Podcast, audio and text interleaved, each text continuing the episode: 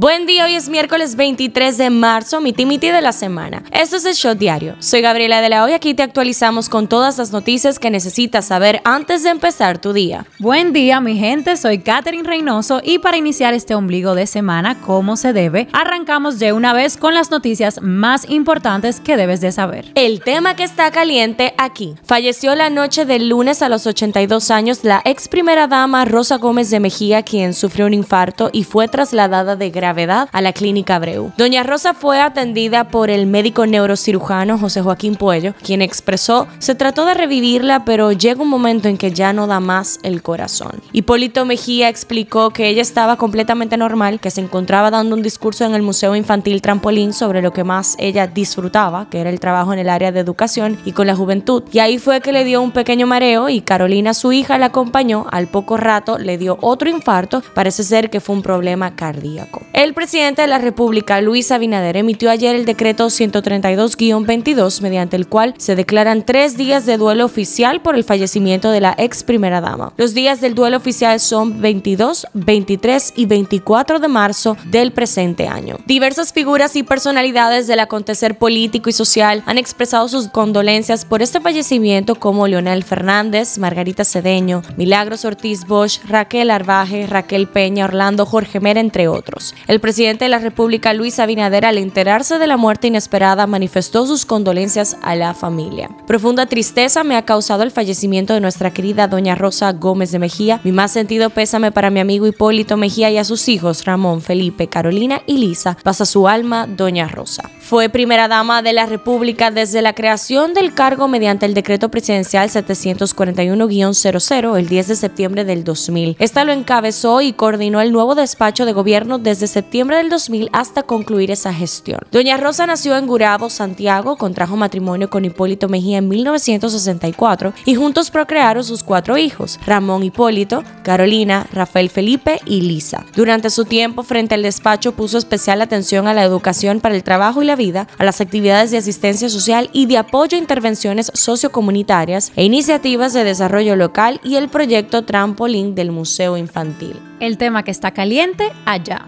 Empleados de Disney en Estados Unidos protestaron este martes para pedir que no se promulgue la polémica ley Don't Say Gay, no digas gay en español, aprobada ya en el Congreso de Florida y de paso para reiterar sus críticas a la dirección de la empresa ante lo que califican de apatía a la hora de defender a la comunidad LGTB. Los empleados de la compañía con sedes en Florida y California estaban llamados a salir a las calles ayer y, de acuerdo con algunos medios, en la ciudad florida de Orlando, grupos de trabajadores del gigante del entretenimiento se congregaron en el centro de la ciudad. A esas concentraciones se sumaron decenas de mensajes en redes sociales en apoyo a los empleados de la firma y miembros del colectivo LGTBQ con publicaciones en las cuentas oficiales de empresas que forman parte del conglomerado de Disney como National Geographic o el canal de deportes ESPN. El foco de la protesta es el proyecto de ley que está a la espera de la firma del gobernador de Florida, el republicano Ron DeSantis, y que prohíbe a los maestros de niños de hasta tercer grado abordar la sexualidad e identidad de género en las escuelas. Esto es lo que está trending. La agrupación Coldplay se presentó anoche por primera vez en República Dominicana en el primer concierto carbono neutral del Caribe y Centroamérica. Pero al llegar al país, la agrupación británica Coldplay se trasladó al Parque Ecológico de Nigua para encabezar una jornada de reforestación junto al ministro de Medio Ambiente, Orlando Jorge Mera. La vigésima cuarta Feria Internacional del Libro en Santo Domingo regresará a la modalidad presencial en la ciudad colonial. Con el eslogan Ven al libro, rendirán homenaje a los escritores dominicanos Carmen Natalia y Pedro Peix, según lo dieron a conocer la ministra de Cultura, Milagros Germán, y el director general de la feria, Joan Ferrer. El evento literario será a partir del 23 de abril hasta el 2 de mayo y contará con la Unión Europea como invitada especial. El presidente de la Federación Nacional de Transporte de la Nueva Opción, Fenatrano, Juan Uvieres, denunció este lunes que el director del Intrant, Rafael Arias, amenaza de muerte a dirigentes transportistas que conchan en la avenida Charles de Gaulle, donde el gobierno tiene una agenda para inaugurar un corredor de transporte público. El laboratorio de innovación del grupo BID anunció una alianza con Nature Power Foundation para la implementación del programa e-Delivery que promueve la transición a movilidad eléctrica de motocicletas de combustión utilizada en los servicios de entrega a domicilio de los colmados del país. La iniciativa contará con el apoyo de Cervecería Nacional Dominicana, que como principal aliado del sector privado patrocinará la incursión de su amplia red de colmados en el piloto del proyecto. En las efemérides. El 23 de marzo se celebra el Día Meteorológico Mundial. Esta es una nueva fecha relevante que tiene como objetivo crear conciencia de la importancia que tiene la meteorología y la hidrología para el equilibrio medioambiental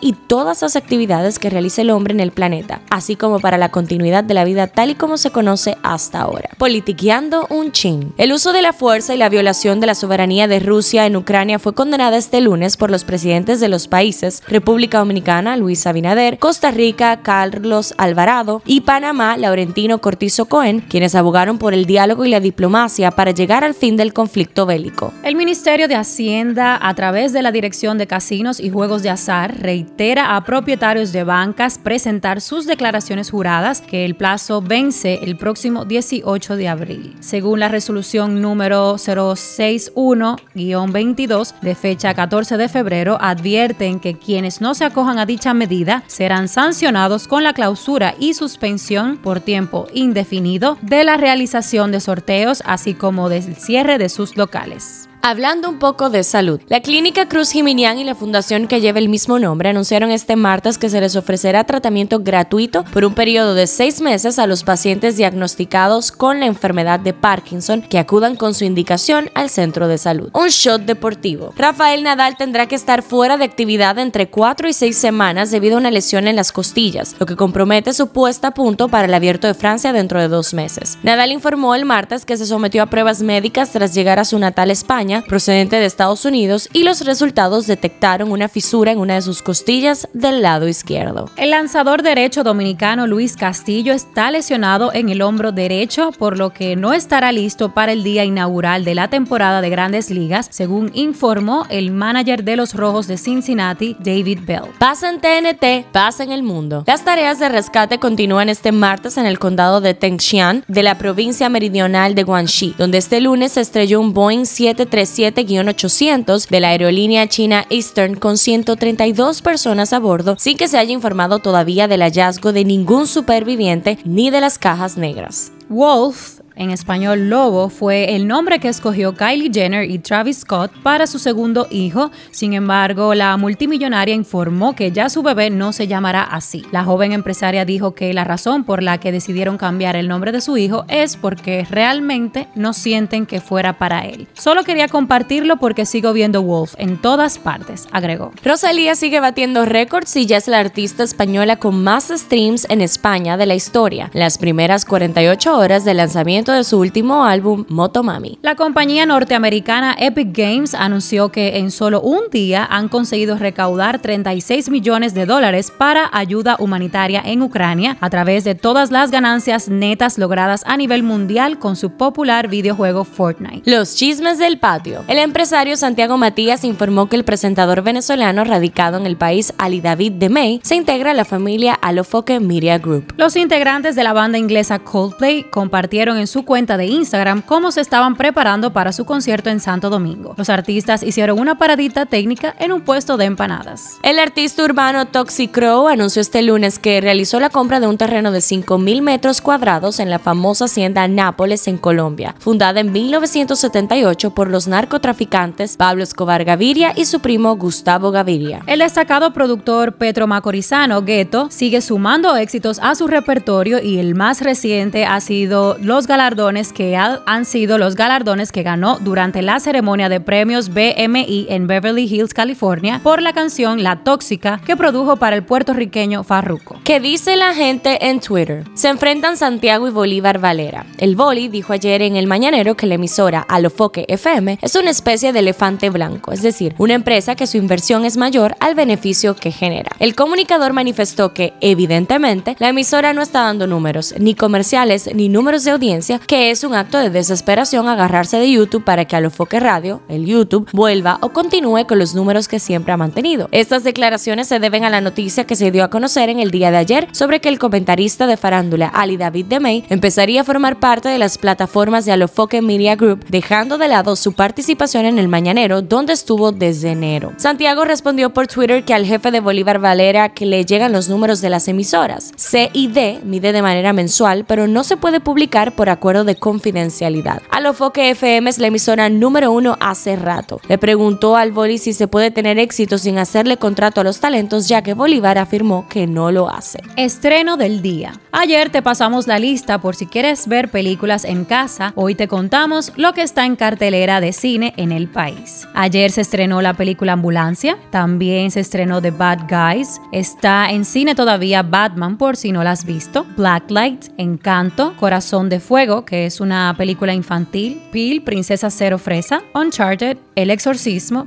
y el 28 de abril se estrenará la primera película de Roberto Ángel Salcedo de suspenso. Cinco curiosidades. Por motivo del concierto que se realizó anoche en nuestro país, hoy te contamos cinco curiosidades de la banda Coldplay. 1. Los miembros de la banda se conocieron en la Universidad de Londres en septiembre de 1996. Chris Martin y John Buckland fueron los primeros integrantes de la banda. Coldplay pide por contrato una empresa que se encargue del reciclaje de los desperdicios que garantice su promesa de un concierto amigable con el planeta. 3. Los fuegos artificiales, confetis, pulseras y otros artículos usados durante el show son fabricados con productos biodegradables. 4. Tienen una especie de democracia y las ganancias son repartidas de igual manera entre ellos. Además, se pactó que no podría haber nadie que consumiera drogas. 5. Se han mantenido al margen de que sus canciones se utilicen en campañas publicitarias. Cifra del día, 109 dólares. El precio del petróleo intermedio de Texas bajó este martes un 0,6% y se situó en 109.27 dólares el barril, pisando el freno tras el fuerte encarecimiento de la víspera. Este shot llega a ustedes gracias a Crisol. Esto ha sido todo por el día de hoy. Recuerden seguirnos en nuestras redes arroba el para más actualizaciones durante el día. Nos vemos cuando nos escuchemos.